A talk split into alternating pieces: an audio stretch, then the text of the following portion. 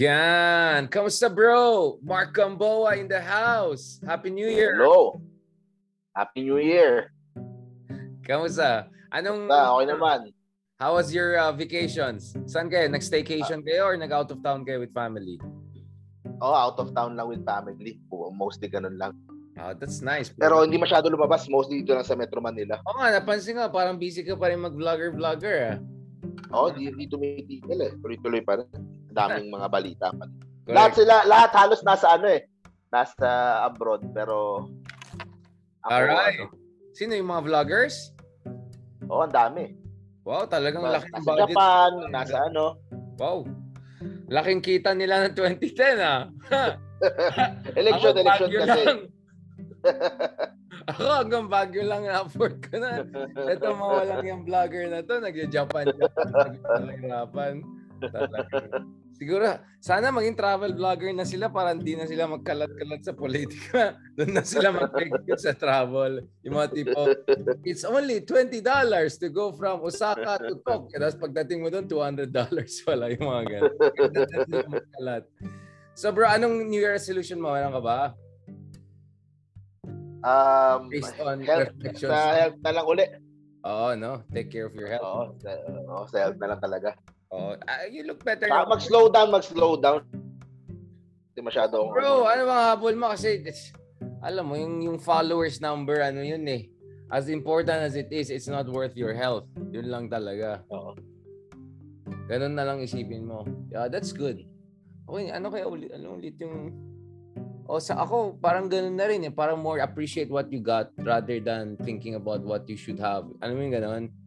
Oh, So tuloy, nag-ayos ako ng kabinete ko para makita ko yung mga damit na meron na ako para hindi ako mag-isip na bagong bibilin. Pero ano, Mariconde, ano, Mariconde yung ano natin, resolution natin. So umayos-ayos tayo.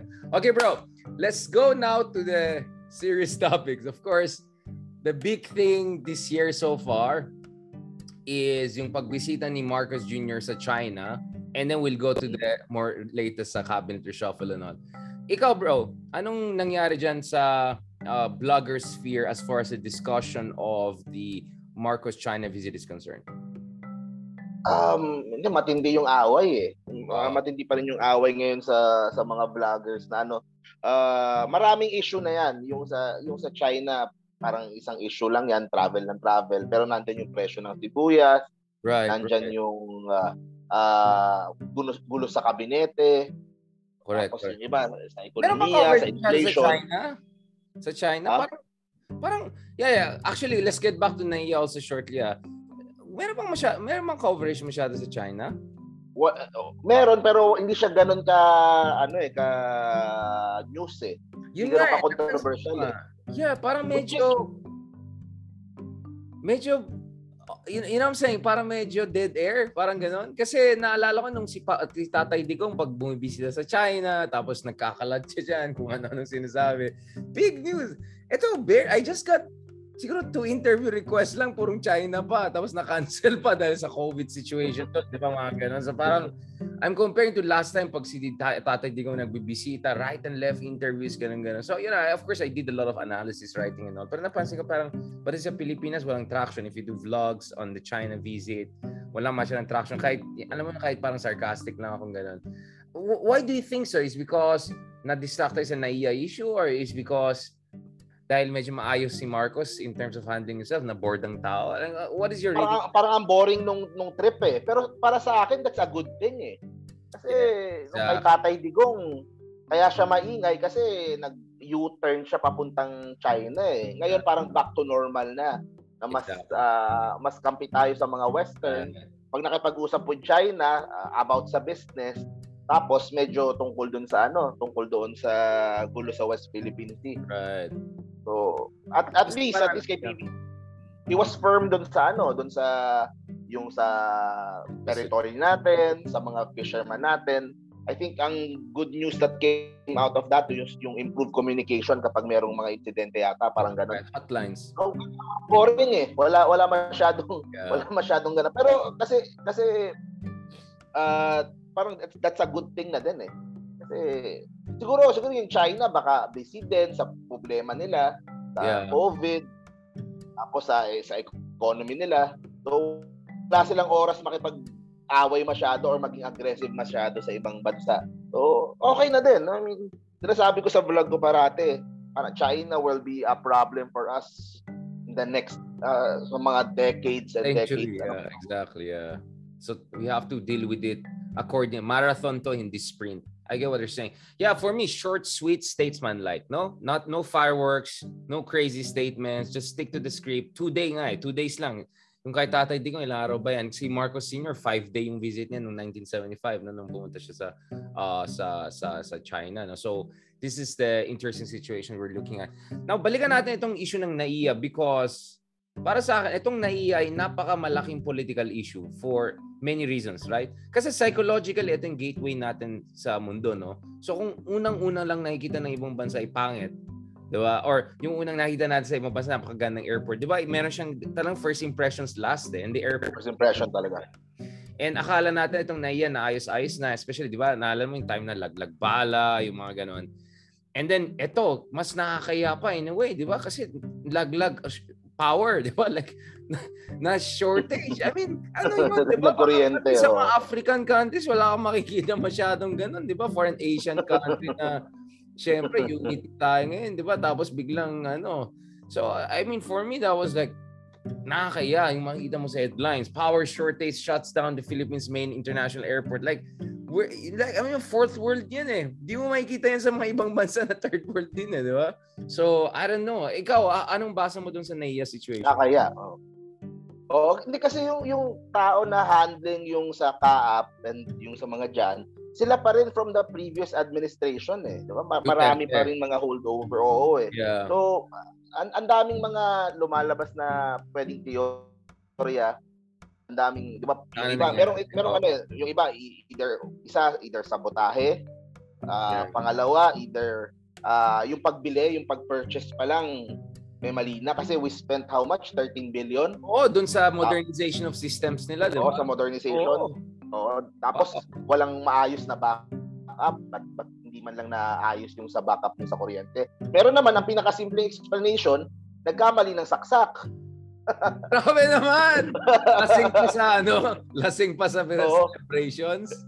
Grabe naman. yung mga Oh, yun yung pinaka basic na na explanation ng iba. DC, DCAC. Parang oo, parang ano lang furniture lang sa bahay na binili sa US or ano na 110. Oo, sinasaksak mo sa exactly. That's the 220. tw- yeah, exactly.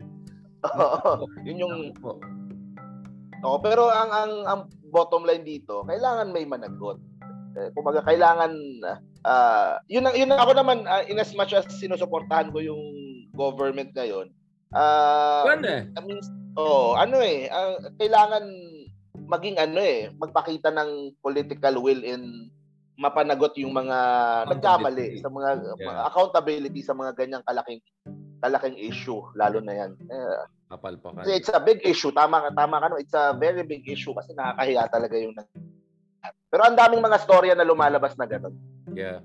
Ako naman, bro, parang I get the point of the president going around the world, six visits, foreign trips nung ano lang 2022 lang, 'di ba? Uh, second half of it.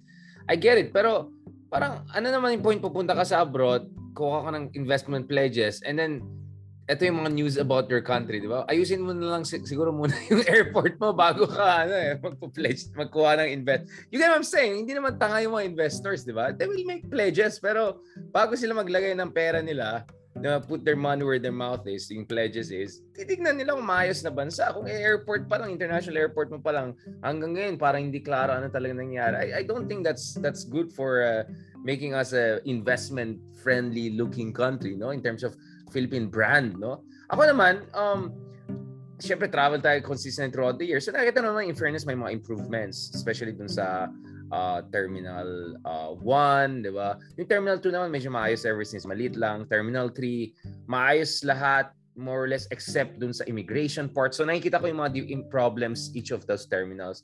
Obviously, what we need is one mega terminal outside Metro Manila para magamit ito natin for real estate kasi ang mahal ng area niya. Pang BGC na malapit doon, di ba?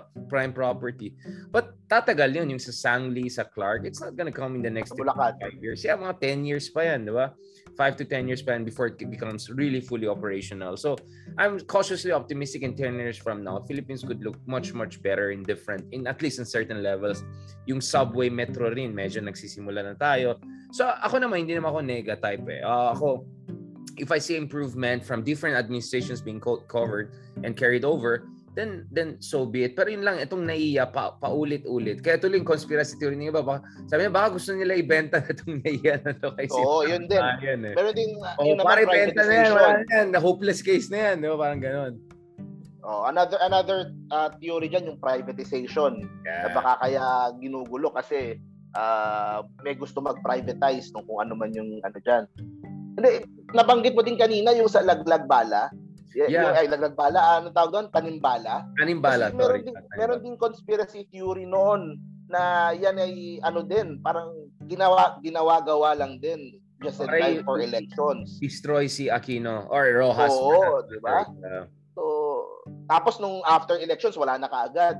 Yes. di ba? So, so merong parang nako-compare siya doon sa nangyayari ngayon, 'di ba? Hindi natin right. masabi ano talaga yung mga Ay, exactly. Ano. So, hindi hindi hindi definitive yung sinasabi ng mga authorities sa transportation and all, eh, 'di ba? I mean, it's more like oh. oh ayan, okay lang, parang dismissive more than definitive. So, uh, siguro Senate has to have an investigation on that. Yeah, speaking of Tanimbala, ako naman um, ang concern ko doon is I think the late President Aquino, in fairness naman to him, he was correct to say na sobrang isolated cases lang siguro to. You're talking about 4, 5, 6. Pero hindi siya politically sensitive to say that because even a single person na maabalan ng ganun, it's it's it's horrible, di? It's a horrible experience. Lalo kung mga So parang feeling ko kulang sa political sensitivity yung sinabi. Pero tama technically na ito ay super isolated case. Like, six people out of six million, di ba, over the years. Parang, di ba, parang, but I think that was the problem na medyo dismissive or medyo, ano, hindi politically sensitive in communications. And that was really the problem of the Aquino administration towards the end, no? Uh, which really helped Duterte in many ways in 2016. Now, which could also be the problem of PBBM kung dismissive din siya sa mga ganyan. Exactly. Diba? Exactly. oh, di ba? Which is, uh, ganun nga nangyayari ngayon. Parang dismissive siya sa mga ganyang issue. So, ingat din sila. Siya, di ba, after yung China trip niya? Nag- talagang pwedeng palakihin yung mga ganyan. Pero after 4 days pa, 5 days pa, so... Medyo delayed reaction. Hmm. Well, sabi nila ba... kung walang mananagot, hindi... Uh, yeah, exactly. Yung yung yung accountability kasi ang issue eh, 'di ba? Accountability eh. Kung walang mananagot, bali wala. Tapos kasi ah, baka yung iba gusto pabilin ng ganito, pabilin ng ganon, kaya may sirang ganyan, eh, magkano na naman ticket, magkano na naman yung babayaran doon, kung meron na naman kikita sa ganon, di ba? So, um, magulma sa limo talaga yung sa airport na yun. Sana ma matignan ng maayos do sa Senado. Dapat lang, hindi lang sana talaga. Dapat. I mean, grabe, di ba? Mm-hmm. Siyempre, yung last month, yung kaibigan natin, si Atom Aroliot, sobrang na, na-bash siya ng ibang oh. raise the issue na kung wala kang ano, mag-pick up deads ka na kasi ang labo ng transportation system. Ang dami nag-react doon. Now, of course, support. Ako din, nag-react din ako. Oh. You mean, nagalit ka sa kanya or nag-support ka sa kanya? Nagkontra ko ng konti dun sa sinabi niya. Pero in fairness naman sa huling administration, yung LRT dumaan naman yung LRT 1 extension. Yeah. Dadaan naman sa NAIA, di ba? In fairness. Tsaka yung oh, bago dumaan sa lupa ng Villar, oh. oh, Skyway. Bago dumaan sa lupa ng Villar, dadaan muna sa NAIA yung LRT1. Wala ko sinabi. Si Tulfo naman. Kausapin natin si Tulfo. Ano nga di ba bago, sa SM Sukat, di ba? Bago siya dumaan doon, dadaan naman sa So, ano naman ginagawang trend. Diba? Correct, Hintay na lang ng konti. Uh, now, obviously, the big, big news of the year. So far, it's a young year. Pero wala second week. Ito na naman, may isa pa na naman nag-resign sa kabinete ni Pangulong Marcos admittedly I, I I knew about that few days ago pero hindi siya kumpirmado. I I tried to check with some of my contacts. Medyo parang sabi ko it's too much too much Marites-ish for me to openly say it. So but I was not totally surprised when it happened. So yun na. So uh, kanina puro mga ganun na lang uh, inatupag natin. What is the reaction on the blogosphere pagdating sa itong latest resignation? Kasi ang dami na. Six, seven, ilan, ilan, ang dami na, di ba? Erwin, yung press secretary, si Trixie, si Vic Rodriguez, ito ngayon si Faustino. Tapos uh, uh, si of course yung dating commission on on, on audit, 'di ba? And then ang dami tapos ito pa yung dami.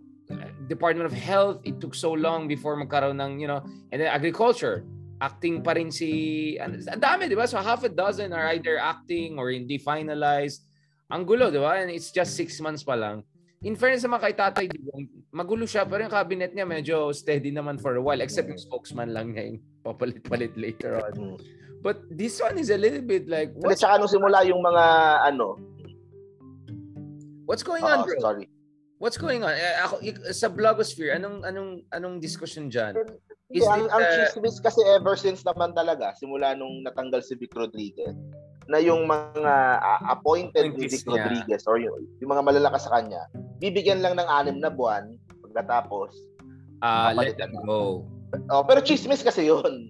Hindi natin yeah, alam but, kung totoo. Pero kung titignan mo sa nangyayari ngayon. But exactly, you, you, you see yung mga yan, tapos after six months, talaga they're being let go of. Di ba? So parang, and it's in different branches of the state, hindi lang sa civilian. Di ba? So, so you suddenly thinking like, related ba itong mga to, di ba? Uh, kasi, again, of course, we don't want to say things that are not confirmed yet. We need proper, really, investigation and all to figure out ano nangyari. Biglang yung change in AFP, binalik, binalik yung dating AFP chief and then biglang DND, nagpalit na yung, at the fact na hindi na confirm as secretary of DND nung November pa. Dapat okay na sana, pero hindi na confirm. So what's going on here, di ba? Kaya, going back again to this, yung sinabi mong angulo, it's hard to dismiss it while we cannot confirm it also 100% because we have to make more investigations about it.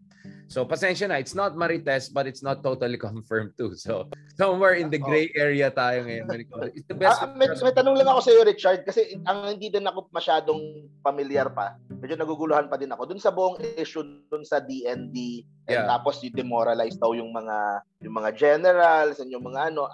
What are you hearing on your end? Kasi hindi pa ako masyadong nag lalalim doon sa buong issue na yan. Kasi seryoso yan eh. Kumbaga ma- ma- magulo na lahat, yeah. maging magulo na lahat ng departamento mo pag yung defense ang magulo sa iyo. Yeah, next level 'yun. medyo iba na yung ano niya, no. I, I know. It's, kaya nga biglang nakita ko yung mga counterparts na abroad, parang what's going on? Ba't defense secretary ngayon? Ganun ganun. No, I mean for me yung yung kasi ang 'di ba ang gusto nilang mangyari sana sa military is hindi na yung para reshuffle reshuffle ng AFP chief kaya nga, di ba, may pinapat... Uh, isang katagal, oh. Exactly, yung at least mga 3 years, ganun. Kasi kailangan mo na regularity. At saka yung tipong, pag nag-intervene din yung mga politiko, let's say, you know, Tatay Digong was not necessarily the least politicized, naguguluhan yung promotion process eh. Kasi kung eto, number 4, biglang umakyat dito, yung number 2 and 3, ipit dahil isa lang pwede, kunyari mag 4 star. Di ka I'm saying? So kumbaga parang ano yung clockwork dapat yun eh. Clockwork, clockwork, clockwork.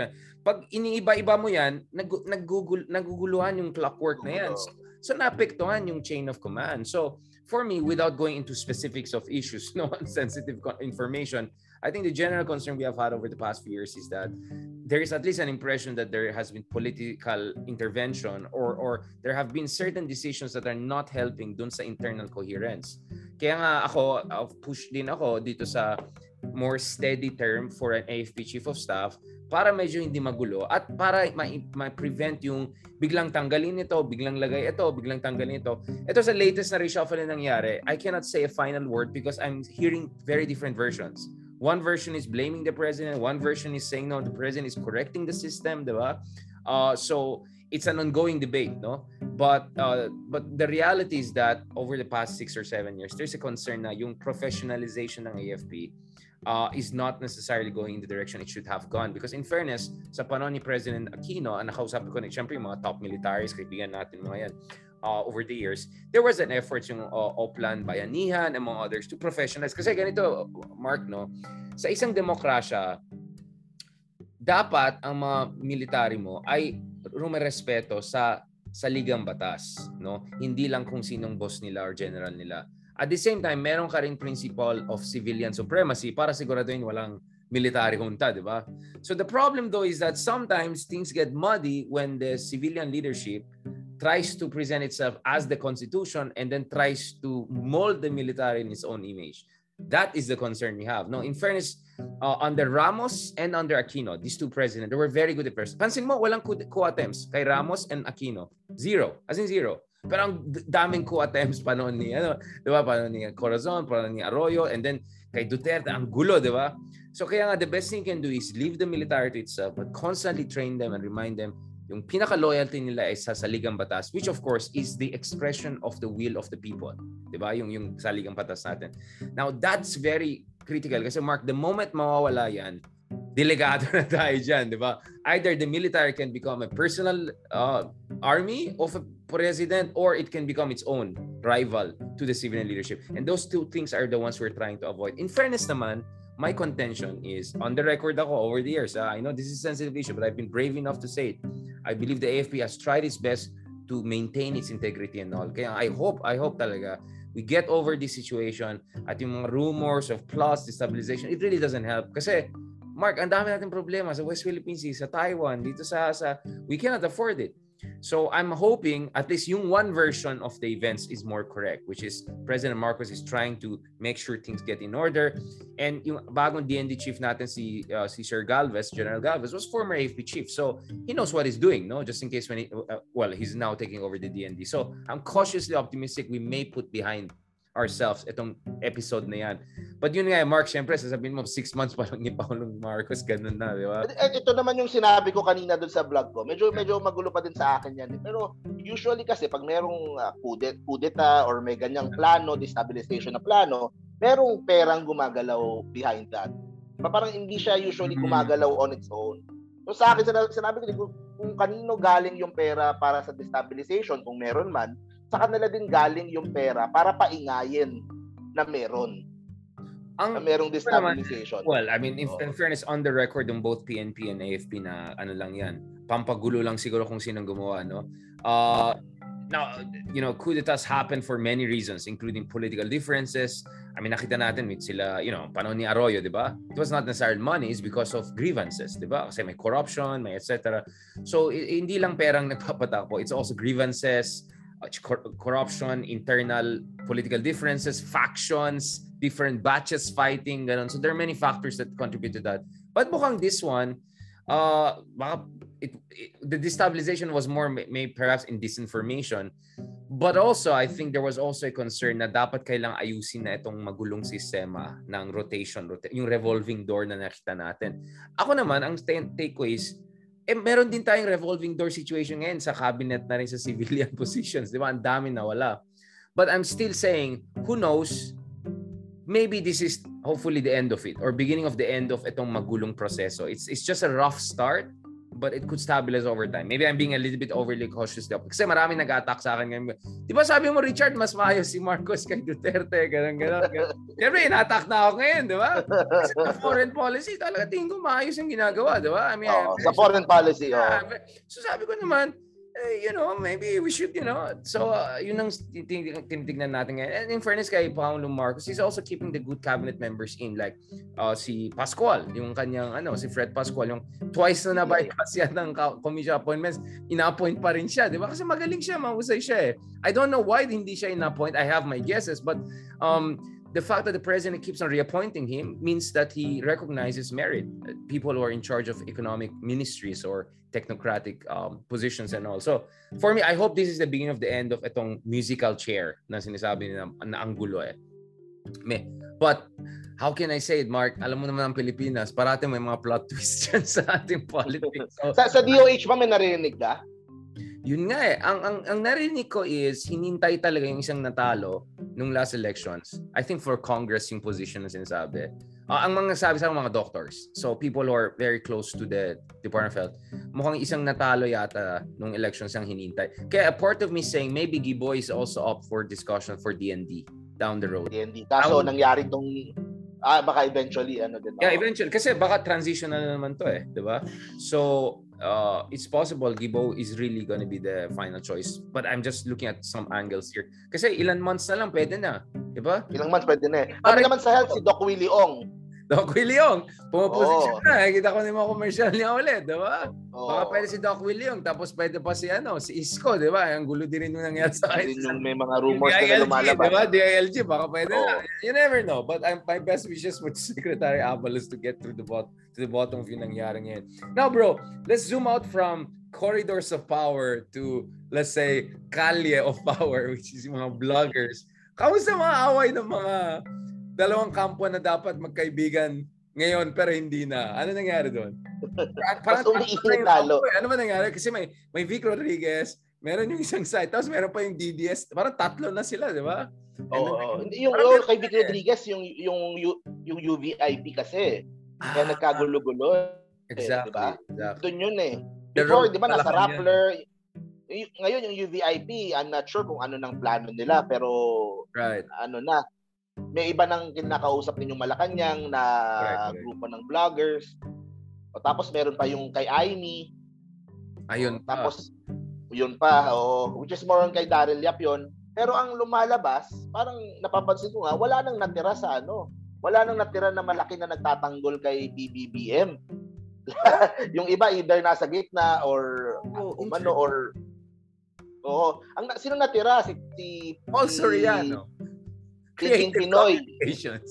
Y- Yun pa nga, hindi ko nga alam kung anong ginagawa ni Hindi Paul Soriano. exactly. eh. Logo pa lang parang, wait lang, pinarabaho ba to or ano lang to, pinensil lang. Di ba yung logo ng Creative Communication? I thought it's a satire. Nakita mo ba yan? Is that true? Yun, nakita ko yun. Opak. Paul mismo eh. Oo. Is this a joke or what? Like, sabi na iba, sana di binayan ng piso yan. Kahit piso man lang, hindi daw worth it. Sabi ng ibang netizens. Oo. In as much as ano, ako love ko si Tony Gonzaga eh. Sabi, Ayun pero tayo eh. pero sa panahon na sa panahon na kailangan ng ng ng pangulo ng palasyo ng magandang communications, parang hindi mo maintindihan kung anong ginagawa ni Paul Soriano eh. sa ngayon, di ba? Parang Pati si Sarah, di ba? Parang wala rin siyang vloggers. ay hindi si Sara, that's ano, that's sinasadya yun. Ah. Yung, yung kay Sara. Ah, alam ko yan kasi may So nakakausap yung ako isa tao. nilangaw, gano'n ang sisa- yung isa nilangaw na lang, yung isa na lang, ano?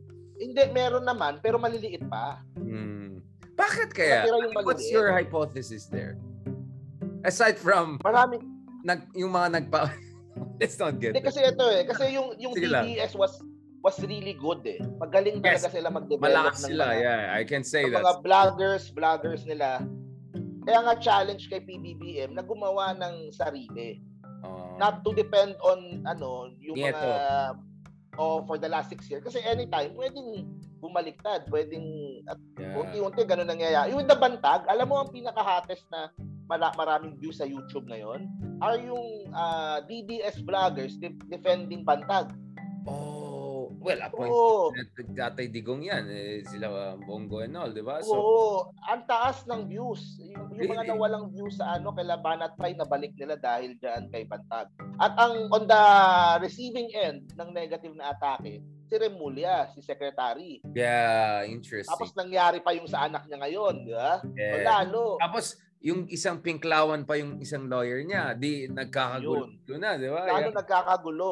So Yeah. so yun ang yun ang yung yung kay PBBM, ah, kailangan mas mag, mag tuma- lumabas yung mag-develop sila ng Right. ng people who would really defend the ano kasi yung mga inaasahan nila before like yung mga Maharlika and Yeah, ano na, Avic Rodriguez kasi ano, ano, yung ano? Oo, so ang ang Ah. vlog ngayon ng si Maharlika, ah, medyo ah, medyo anti na, anti-government na. Wow, that's crazy. So Yung wait lang, so tayo ay mas sibuyas. positive ang sinasabi kaysa mga yan. Like, what's going on? Yun.